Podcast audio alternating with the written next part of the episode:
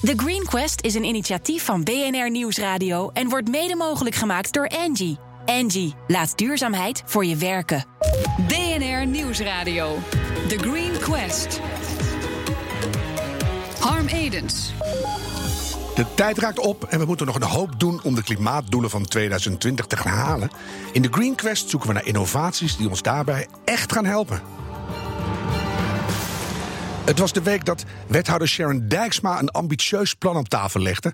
Haar verbod op fossiel transport per 2030 in Amsterdam bracht onmiddellijk een golf aan negatieve reacties teweeg. Het jaagt mensen op kosten, zegt de VVD. Totaal onrealistisch, zegt het CDA. Gelukkig snapt D66 Sharon wel. Zij vinden het benauwend. Volgens onderzoek van de Universiteit van Bamberg stuurden Duitse online consumenten vorig jaar 280 miljoen pakketjes terug naar de webwinkel. Dat zorgde voor 238.000 ton extra CO2-uitstoot. Dat is pas benauwend. En het burgerinitiatief Leo Not Happy heeft in Brussel samen met 240 vrijwilligers in drie uur tijd 270.000 sigarettenpeuken opgeraapt. Uit onderzoek blijkt dat als je peuken in een aquarium gooit, na 36 uur, nee 96 uur zelfs, de helft van de vissen dood is. Trek zelf je conclusies. Heel Nederland gaat op de schop om de klimaatdoelen van Parijs te halen. Maar in de luchtvaart lijkt het niet zo gek te gaan met de veranderingen. En dat heeft te maken met het feit dat het ontzettend lastig is een passende en schaalbare oplossing te vinden. Joris Melkert is luchtvaartdeskundige bij de TU Delft en weet er alles van, Joris. Hoe groot is het uitstootprobleem van die luchtvaart? Nou, op dit moment valt het nog wel mee. Als je gewoon kijkt naar de, de wereldwijde uitstoot, dan draagt de, de luchtvaart 2% bij aan de CO2-uitstoot. Uh Het probleem zit dus niet nu of in het verleden, maar het zit echt in de toekomst. Waarbij we in Parijs eigenlijk afgesproken hebben dat we met z'n allen naar beneden gaan met de CO2-uitstoot. Maar de luchtvaart, ja, die blijft eigenlijk gewoon nog alsmaar groeien. En dat betekent dat zowel het absolute als het relatieve aandeel van de luchtvaart gaat groeien. Ja, wereldwijd is dat 2%. Voor Nederland is het, dacht ik, groter al. Nederland is groter, want we hebben een hele grote luchthaven. Dus dat speelt natuurlijk mee. We zitten op een procent of 6, 7, geloof ik, op dit moment. Uh, dat vind ik al een enorm verschil. Ja, ja dus, uh, maar goed, we hebben een hele grote luchthaven en een heel klein landje. En dan hoor ik echt iedereen die graag vliegt al denken thuis... nou, 1, 2 procent, waar hebben we het over? Ik wil gewoon vliegen, ik wil de wereld ontdekken. Zoek die oplossing maar ergens anders, Joris. Nou ja, dat is het probleem. Heel veel mensen beleven plezier aan, aan het vliegen. Uh, heel veel mensen hebben er ook overlast van. En we zullen er ergens een balans uh, moeten vinden. Maar als je gewoon gaat zoeken naar de technische kant, blijkt het toch wel dat het een hele lastig is. Maar er is ook wel goed nieuws. Er zijn nog een heleboel dingen die we wel kunnen doen. Uh. Ja, dus zullen we daar maar eens mee beginnen dan? Want uh, als we de, de, de, de, vliegtuigen gaan aanpassen en dan worden die schoner en efficiënter, zegt iedereen. Is dat een wezenlijk verschil al? Ja, dat merk je echt. Iedere generatie vliegtuigen is gewoon weer schoner, uh, stiller, uh, beter dan, dan de vorige generatie. Je moet echt denken aan, aan nou ja, 15, 20 procent per generatie. Mm -hmm. Maar ja, vliegtuigen zijn ook wel hele dure apparaten. Een beetje ja, standaard vliegtuigen, Boeing 737, A320, heeft een catalogusprijs van ongeveer 100 miljoen euro. Dus die kun je niet ieder jaar vervangen.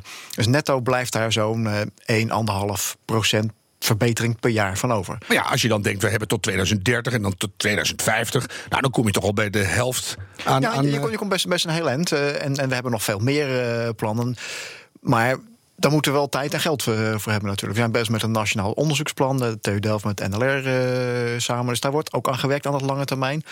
Maar als je gewoon kijkt naar die groei van die luchtvaart... ja, we worden 1,5% per jaar beter. Maar de luchtvaart groeit met ongeveer 5% per jaar. Dus het gaat boeren flink achteruit, ja. Dat is, dat is het probleem. En daar moeten we wel iets aan gaan doen. Dat betekent dat we harder moeten gaan innoveren.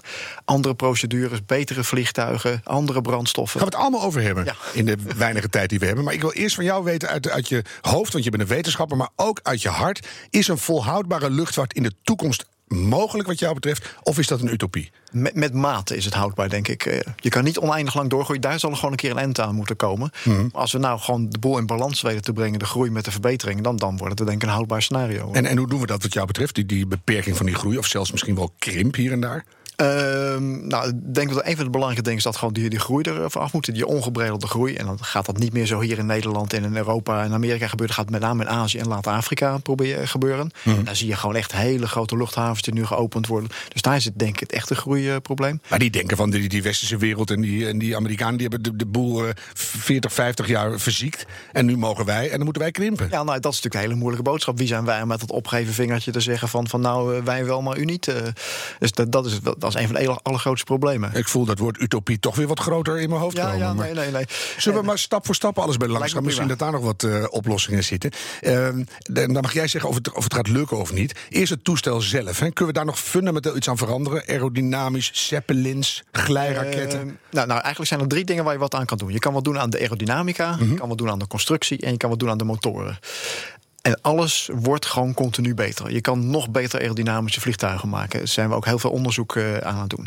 Je kan de constructie nog steeds veel lichter maken. Moderne materialen erin. maar die passagiers worden steeds dikker. Nou ja, dat is even een ander probleem. eh. maar goed, die, die materialen worden steeds beter. eh, en iedere kilo telt. eh. en dus ook kilo van de passagiers. Maar dat is een wat lastiger onderwerp. Mensen eten toch niet zoveel? Ja, dat helpt ook weer. ja, ja, ja. Maar is daar genoeg winst uit te, uit te halen? Nou ja, dat levert je netto die 1,5 procent per jaar op. Dus het levert best wel wat op. Zeker als je dat jaar na jaar na jaar blijft doen. Eh. En waar ook nog veel te halen is, is gewoon de motoren. Die, die worden gewoon iedere generatie weer eh, zuiniger en ook stiller. Eh, en dat is eigenlijk heel Ja, mooi. het laatste is natuurlijk ook belangrijk. Maar snel naar de brandstoffen. Je hebt, nou ja, biofuels komt natuurlijk veel langs. Elektrisch vliegen, waterstof, kan dat allemaal? Technisch gezien kan er een heleboel. Maar je moet even ervan uitgaan dat dat ook allemaal heel langzaam zal gaan komen. Ik denk dat het meeste heil te vinden is in alternatieve brandstof. Een, een biokerosine of een kunstmatig gemaakte kerosine. Er zijn allerlei technieken voor. Het probleem is alleen, het is nu heel veel duurder dan de standaard kerosine. Ja. Elektrisch vliegen, dat nou, is wel de oplossing voor de kleine luchtvaart. Dus de kleine eenmotorige vliegtuigjes.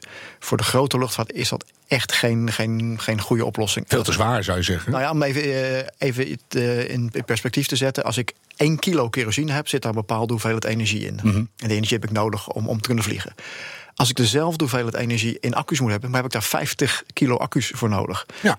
Dat, dus dat gaat gewoon niet voor de grote luchtvaart. Ja, of dan kan het vliegtuig misschien vliegen, maar dan kan er niemand meer mee. Nee, en dan schiet het ook niet zoveel op. Nee. Dus je ziet daar waarschijnlijk een, een oplossing richting wat meer hybride vlie- eh, vliegtuigen. Kerosine om er vanaf te komen en elektrisch om te cruisen. Ja, of, En dan- of, of juist andersom, denk ik. eh, maar maar met name gewoon de cruise flight, waar je, waar je dus de, de kruisvlucht, waar je heel veel brandstof verstookt, kun je dat heel efficiënt doen met, met moderne vliegtuigmotoren. Alleen die motoren zijn een beetje ja, te groot gedimensioneerd om ook nog te kunnen starten. Want dan heb je extra veel vermogen nodig. Dus als je een beetje elektrisch daarbij doet, kun je eh, ook weer een stapje, weer een stapje maken. Wat Waterstof wordt hem helemaal niet. Waterstof is ook een optie, maar dan krijg je het probleem dat waterstof aan zich heel veel energie in een kilo waterstof heeft, maar daar heel veel ruimte voor nodig heeft. Dus dat kun je gewoon niet kwijt in de bestaande vliegtuigen. Het is com- ja, je, je zei het al, het is complex, maar het is ook echt zo. Ja. Dan komen we toch bij die synthetische biodiesels uit. Wanneer worden die betaalbaar? Nou, dat hangt toch echt af van, van, van opschaling. Dat moet op een gegeven moment. Je moet sowieso een, een duurzame bron van energie hebben om dat te maken. Die moet natuurlijk eerst zijn: zonnepanelen, waterkracht, eh, windenergie. En, en dan kun je dat gaan opschalen. En dan wordt het op een gegeven moment eh, waarschijnlijk betaalbaar. Ja. En dat zal natuurlijk een beetje helpen als de olie wat duurder wordt. eh. Ja. Nou, die is wel vrij duur nu, maar Ja. ik vind het toch lastig om positief te blijven, Joris. Waar haal jij nog het vertrouwen in die toekomst vandaan? Of moeten we maar gewoon stoppen met vliegen? Nee, dat, dat hoef je zeker niet, eh, niet te doen. Maar met mate, denk ik. Eh, en bovendien, als ingenieur denken wij in oplossingen. Niet in problemen, wij denken in oplossingen. Dus daarom zijn we ook bezig met de lange termijn onderzoeksplannen. Want als we nu niet beginnen, wordt het nooit wat. En het moet eigenlijk nu al klaar zijn. Hè? We hebben niet zoveel tijd meer. Nou, ja, de tijd tikt, eh, tikt hard door, dus we moeten ongelooflijk hard werken. En dat is op allerlei vlakken. Er is niet één silver bullet, zoals de Amerikanen dan zeggen. Je moet en, en, en, en. Ja. En, en ook betere procedures, want we vliegen nu nog steeds een beetje om in het luchtruim. Dat is ook nergens. Dat is ook jammer, dat moeten we ook niet meer doen. Nee, nou, daar zijn we ook de st- stap aan het maken. De herindeling van het luchtruim gaat daaraan bijdragen. Dus het is allemaal en, en, en. Er is geen simpele oplossing, maar dat maakt het voor ingenieurs zo fantastisch. Ja, je staat helemaal te stralen. Dat is het grootste probleem wat je ooit bij de kop hebt gehad. Is het nog denkbaar dat er uit totaal onverwachte hoek nog een oplossing komt? Dat heb ik wel een tijdje gedacht. Van komt er niet een Elon Musk voor de luchtvaart? Ja. Eh, maar je ziet een aantal partijen die, die proberen dat dan. Er zijn, de Chinezen zijn bezig bijvoorbeeld met een, eigenlijk een kloon van, van de Boeing 737 A320 te maken. En dat blijkt toch ongelooflijk moeilijk te zijn. Omdat vliegtuigen hele complexe producten zijn. Dus daar verwacht ik eerlijk gezegd te weinig van. Ik denk dat het toch stap voor stap voor stap gaat. Zeker in de grote luchtvaart. In de kleine luchtvaart verwacht ik dat het wel wat sneller gaat. Daar is elektrisch vliegen ook een optie. eh, Omdat de afstanden wat korter zijn, de vliegtuigen wat kleiner. En jullie Delftse Hyperloop? Dus de Spadbus. Eh, nou ja, kijk, je zult ook een aantal dingen gewoon uit die lucht moeten halen. En gewoon over de grond laten doen. Eh, hoge snelheidstreinen, eh, misschien een hyperloop. Maar het probleem is, het is veel makkelijker om een nieuwe verbinding door de lucht te openen. dan om een, een trein naar Berlijn aan te leggen. Ja. Ik kan het volgend seizoen kan, kan KLM een nieuwe verbinding naar Berlijn openen. De trein, nou, gaan we praten 2030, 2040 voor er een hoge snelheidslijn ligt. Ja, jij houdt niet van problemen, Joris. Jij lost nee, ze op, nee, toch? Nee, maar goed, ik hou me even bij de luchtvaart dan. Ja, ik uh, heb toch weer een paar nieuwe inzichten. Ik ga je enorm bedanken, Joris Melkert, luchtvaartdeskundige van de TU Delft. Finch Buildings maakt houten gebouwen die als Lego-blokken op en aan elkaar passen. Dat is makkelijk en dat is duurzaam. Zometeen in deel 2 van de Green Quest gaan we stapelen. Tot zo. BNR Nieuwsradio. The Green Quest. Welkom bij deel 2. Elke week kiest ons Green Team uit alle aanmeldingen een bedrijf dat volgens hen een positieve impact maakt. En in juli kiezen zij de winnaar van de Green Quest Award. Het wordt steeds spannender. En zo klinkt de nieuwste innovatie in onze Green Gallery. It's been said that a man's home is his castle. At Finch Buildings, we try to make you live with the least and the smallest carbon footprint possible. These visionaries gave shape to imagination. That's why Finch Buildings have developed solid wood construction modules. These are adaptable and stackable. Kinda like giant Lego. A solution to affordable housing and a contribution to a better world. Jurien Knijtijzer, directeur en oprichter van Finch Buildings. Jij hebt de Lego-blokjes bouwmodule ontwikkeld, laat ik het zo maar even simpel zeggen. Wat, welk probleem kwam jij tegen, wilde je oplossen en hoe doe je dat hiermee? Nou, wat ik uh, merkte, ik ben architect van huis uit. Uh, en ik merkte dat uh, de bouw eigenlijk helemaal niet. En dat was vijf jaar geleden toen ik met Finch begon. de bouw helemaal niet geïnteresseerd was in duurzame oplossingen. En ik dacht dat moet eigenlijk beter kunnen. Dus daar moet iets mee. Maar zag je dat als architect? Je, dan ja. ontwierp jij iets en dan dacht je, ik doe ja, dat lekker. vroeg ik aan opdrachtgeverschool, mag ik, mag ik het nog wat duurzamer maken? Moeten we niet dit? Huh? Dat nou, was altijd lastig, zeker in de crisis. Ja. Um, en toen dacht ik dat moet anders kunnen. Ik had een keer modulair gebouwd. Ik dacht dat is een hele mooie oplossing. Je kan in de fabriek bouwen, je kan heel snel bouwen, precies bouwen. Maar ik vond dat de kwaliteit nog wat achterbleef. En toen dacht ik, nou, dat zou ook nog anders moeten.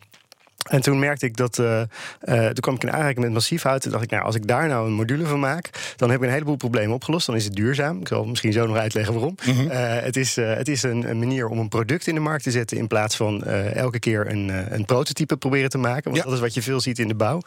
dat we een nieuwe locatie, een nieuwe opdrachtgever, een nieuwe aannemer. proberen we dan maar iets ervan te maken. Nieuw wiel. En als je weet hoe duur het ontwikkelen is van een nieuwe auto. dan weet je ook hoe duur het misschien wel is om een nieuw gebouw te maken. En als je nou herhaling erin krijgt, kan je het anders doen. Ja, nou, nou kwam je dus hout tegen. Ja. En, en nou leg nu meteen maar uit wat daar dan zo duurzaam aan is. Nou, het mooiste van hout is dat het eigenlijk een oplossing is voor, voor het klimaatprobleem. Het is namelijk, het slaat CO2 op. Ja. Het is eigenlijk gestolde CO2, noem ik altijd. En als je nou goed bouwt, dan blijft dat er 100, 200, 300 jaar. Dat is het idee, dat je zo lang mogelijk die cyclus onderbouwt. En ik hoop dat we tegen die tijd, met die 2 procentjes per jaar, uh, uiteindelijk uh, erin geslaagd zijn om die CO2-uitstoot uh, helemaal terug te brengen. En dan Sterker nog, dan snakken we naar CO2 waarschijnlijk. Dan hebben we te weinig. Joris die lacht nu. Ja. Maar ik denk dat ik gevaarlijk dicht in de buurt kom.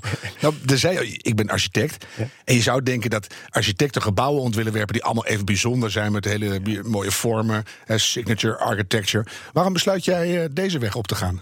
Nou, wat ik merkte is dat ik heel vaak gevraagd werd om een geveltje te tekenen. Um, uh, maar dat het daar ook bij blijft. Terwijl ik denk, als je goed wil wonen en vrij wil wonen, dan moet je ook voor het hele gebouw integraal kunnen nadenken. Mm -hmm. um, en uh, het bouwsysteem is niet zo. Dat betekent niet dat we daarmee geen opties meer hebben om dingen anders eruit te laten zien. We kunnen het op allerlei verschillende manieren eruit laten zien. Heel modulair, dat je ook ziet dat het zo opgebouwd is.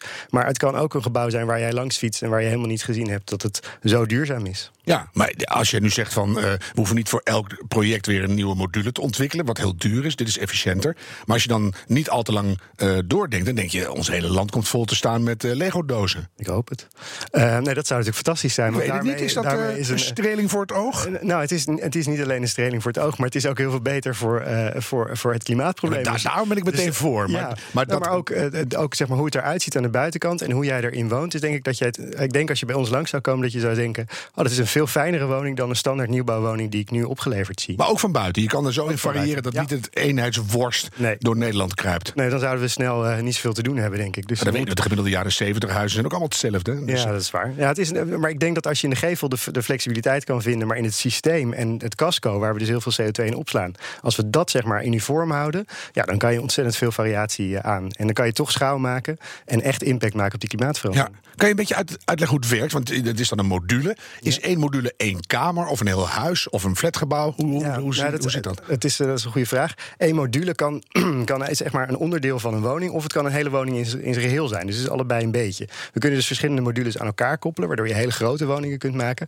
Maar je kunt ook denken aan een studentenwoning van 30 vierkante meter. Die kunnen er ook prima mee maken. En dat is een beetje dat, dat seriële klik bouwen. Ja. Want ik hoorde ook laatst twee architecten, twee dames hier in Amsterdam... die hadden ook toekomstbestendige huizen. Dan krijg je een kind, klik je er even een kamer bij. Precies, En dan ja. gaat- komt oma inwonen, hop, klik nog één. Ja, nee, dat zou theoretisch zeker kunnen. Die hebben we ook wel eens eh, inderdaad langs gehad. Alleen wat wij, wat wij proberen te doen is echt deze manier van bouwen mainstream te maken. Het klimaatprobleem is groot. Mhm. Eh, we moeten echt iets daarmee doen. En dan lukt dat alleen maar als je echt op grote schaal daar impact op hebt. En dan is het lastiger om eh, die flexibiliteit in een woning eh, te houden. Want je hebt veel vaak gewoon appartementencomplexen nodig, kantoren nodig, hotels nodig. En die kunnen wij er heel goed van maken. Ja, dus die, die particuliere bewoner, koper, dit is ongeveer de laatste in jullie.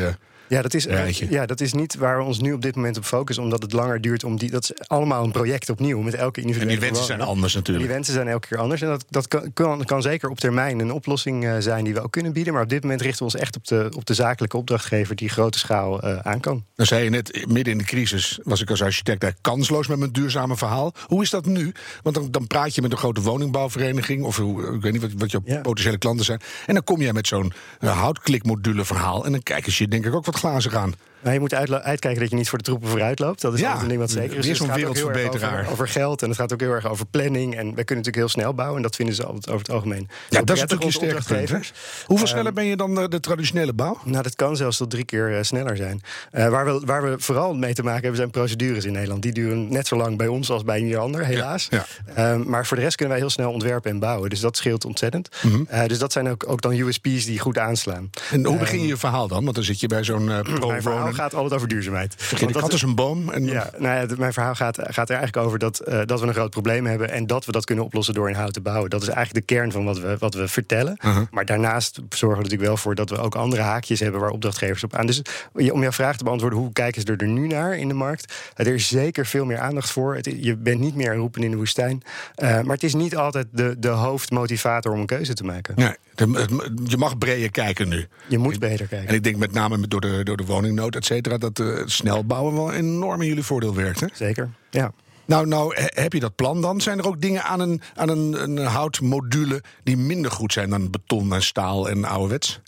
Eh, dat is een lastige vraag. Nee, Ehm, dat is gewoon een vraag. Ja, nou, niet, antwoord zo, niet zo heel veel. Ehm, het, het is. eh, Ja, dat wordt een soort het is- halleluja, Ja, lang nou, leven er, het er is, is natuurlijk wel een probleem. Dat als je op een gegeven moment echt heel hoog wil bouwen, dan, eh, dan, zou het, dan zou het lastiger kunnen zijn. Met name is het dan nu nog duurder. Dus het is niet zozeer dat het technisch niet kan. We kunnen wolkenkrabbers maken van hout. Maar je ziet wel dat er dan een kostenafweging gemaakt wordt en dan vaker voor beton gekozen wordt. En waar zit dat dan in? Dan moet je de, meer materiaal, In de, stabi- in de stabiliteit van de gebouwen. Dus je, je kan beter met beton kan je beter een stijvere constructie maken die dus ook hoger kan zijn. Ja. Eh, maar, maar er is heel veel te doen in zeg maar tot tien lagen waar wij prima uit de voeten kunnen met ons systeem. Is ontzettend veel te doen, zeker in Nederland. Ja, we hebben natuurlijk een eh, jury die alle Ja. innovatieve inzendingen op de voet volgt. En die stellen elke week een kritische vraag. Deze week is dat Jacqueline Kramer, oud-minister en hoogleraar duurzame innovaties. En dit wil zij weten. Wat ik heel graag zou willen vragen is eh, het punt van de positieve aspecten die benadrukt worden door Finch Buildings. Namelijk dat de CO2-uitstoot op nul komt, of zelfs negatief zou kunnen zijn. Maar als we nou in Nederland grootschalig gaan bouwen met eh, hout. Wat gebeurt er dan? Hou je dan het tempo waarop je de bossen moet kappen om dat hout te gebruiken, wel in balans met verantwoord bosbeheer en nieuwe aanplant?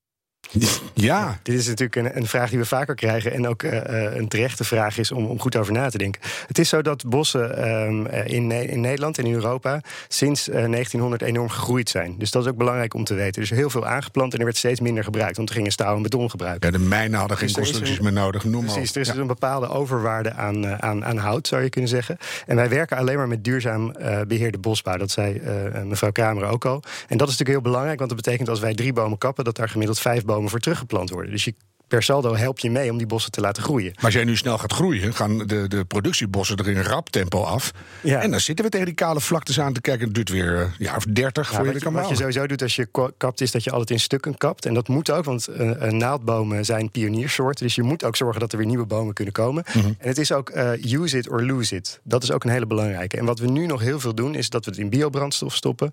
En dat we het in laagwaardigere toepassing stoppen van, van hout. Die En lose het in de zin van als je een bos te lang laat groeien, stort het ook in elkaar. en dan doe je er niks mee. Dan doe je er niks mee. Dan, dan gaat die CO2 ook in de atmosfeer komen. Maar dat kan je beter zo lang mogelijk uitstellen. Is dat uit te leggen aan de bevolking? Want we hebben nu heel veel eh, gepruttel in de provincies van er wordt te veel gekapt nu.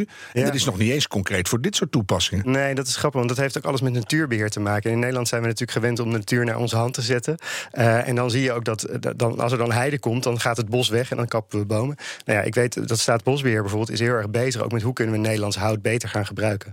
Ehm, in Nederland hebben we nog niet zo. We hebben wel een goede eh, zeg maar een aanplant van, van hout. Er is ook genoeg productie van hout. We kunnen het alleen niet zo goed verwerken. Dus ons hout komt uit Duitsland en Oostenrijk. Eh, en dat zijn echt hele grote. Ingericht voor productie, eh, grote bossen en, en daar is genoeg te doen. Maar als heel Europa nu houtmodules gaat bouwen, hebben we genoeg bos? Ja, hebben we zeker voorlopig genoeg bos. Dus dat is je kijkt me gewoon heel eerlijk aan, dus ik, ik neem je woord er gewoon voor. Ja, we moeten het alleen niet meer in, in de biobrassa. nee, eh, dus dan krijg je daar weer ruzie mee. Maar we moeten gewoon goede keuze maken. En dit houdt CO2 vast. En Dus voor eh, de lange termijn. En dat is het allerbelangrijkste, want we hebben nu een klimaatprobleem. we kunnen altijd in 202130 die huizen nog opstoken. Dus. Exact. Ja. Wat heb je tot nu toe gebouwd en wat zit er in de pijplijn? Nou, we hebben nu eh, een, eh, een aantal verschillende projecten gebouwd. Dat zijn nog wat kleinere projecten, waaronder een project in Leiden. Eh, en we gaan voor het komende jaar projecten maken in Alkmaar. We gaan projecten maken in Monnikendam. We gaan projecten maken in Zwolle. Dus ja, het gaat hartstikke goed. Het begint echt aan te slaan. Aan te slaan, precies. Dat is en mooi. Moet, en dat moet dus ook. Ja, dan heb je een, een, een hele leertocht afgelegd, een zoektocht. Wat heb je onderweg geleerd en wat heeft je het meest verbaasd? Nou, dat, wat wel heel belangrijk is, is dat je het laat zien wat je doet. Ehm, ik was altijd heel erg. Ik ben architect, dus ik ben gewend om in plannen te praten en mooie plaatjes te laten zien. En dat mensen dan wel snappen wat je bedoelt. Maar het is toch wel echt belangrijk dat mensen op de wand kunnen kloppen. En we, hadden, we hebben gelukkig een fantastische partner, is de Groot Vroomshoop, een dochter van Volker Wessels. En die heeft ook modules gemaakt, zodat we ze ook konden laten zien. Je moet er gewoon in staan. Je moet erin staan, je moet het beleven. Dus Ruikt het lekker ook als je binnen bent? ruikt, ja, ik ruik het zelf helaas niet meer. Omdat je er elke dag in bent, ruik je het niet meer. Maar het is wel fijn. Ja. Nou gaan jullie ook de grens over, want jullie maken drijvende huizen in de Filipijnen. Ja, dat klopt. We hebben een stichting, dat heet eh Finch Floating Homes. We zijn veel te klein voor een MVO-tak, maar dat, toch hebben we het maar gedaan. Ehm, dat doe ik samen met Johan van Schijk en Pieter Ham. En we hebben met z'n drieën die stichting opgericht... omdat we zagen hoe mensen wonen in de Filipijnen. En daar wonen gewoon mensen die eh, door, het klimaat, door klimaatverandering... dat is daar echt... Het land is daar, Filipijnen is het land waar je het meeste voelt... twee keer per dag hun huis onder water hebben staan. Dan gaat er gewoon mee op en Dus neer. dat is gewoon Zeeland, zeg maar, hè, bij, wijze van spreken, maar dan in je huis. En twee keer per dag. Dat is echt extreem. Eh, en daar proberen we eh, eh, drijvende woningen te, ma- woningen te maken die eh, ja, daar een oplossing zijn. Dat die mensen droge voeten houden. En we hebben nu de eerste gemaakt. En we hopen er in de volgende serie nog 50 eh, aan toe te voegen. En dan zien we wel hoe we dat kunnen uitbreiden. Of het aanslaat weer daar. en dan ook in Nederland misschien wat drijvends? Nou, en drijvend zou in Nederland ook heel goed kunnen. Ja. Ja, het lijkt me wel mooi toch, Joris? Lijkt me ook wel wat. Ja, ja, Ja, ik heb we nu gaan alleen maar houten vloer in huis. Maar eh een houten huis lijkt me wel wat. Dankjewel, Jurien Knijtijzer, directeur en oprichter van Finch Buildings. Volg onze zoektocht naar de meeste duurzame innovaties op de voet. Elke week hier in de Green Quest en natuurlijk op ons platform thegreenquest.nl. En wil je iets terugluisteren? Dat kan via de BNR-app en bnr.nl of als podcast in iTunes en Spotify. En hey, doe het duurzaam. The Green Quest is een initiatief van BNR Nieuwsradio en wordt mede mogelijk gemaakt door Angie. Angie, laat duurzaamheid voor je werken.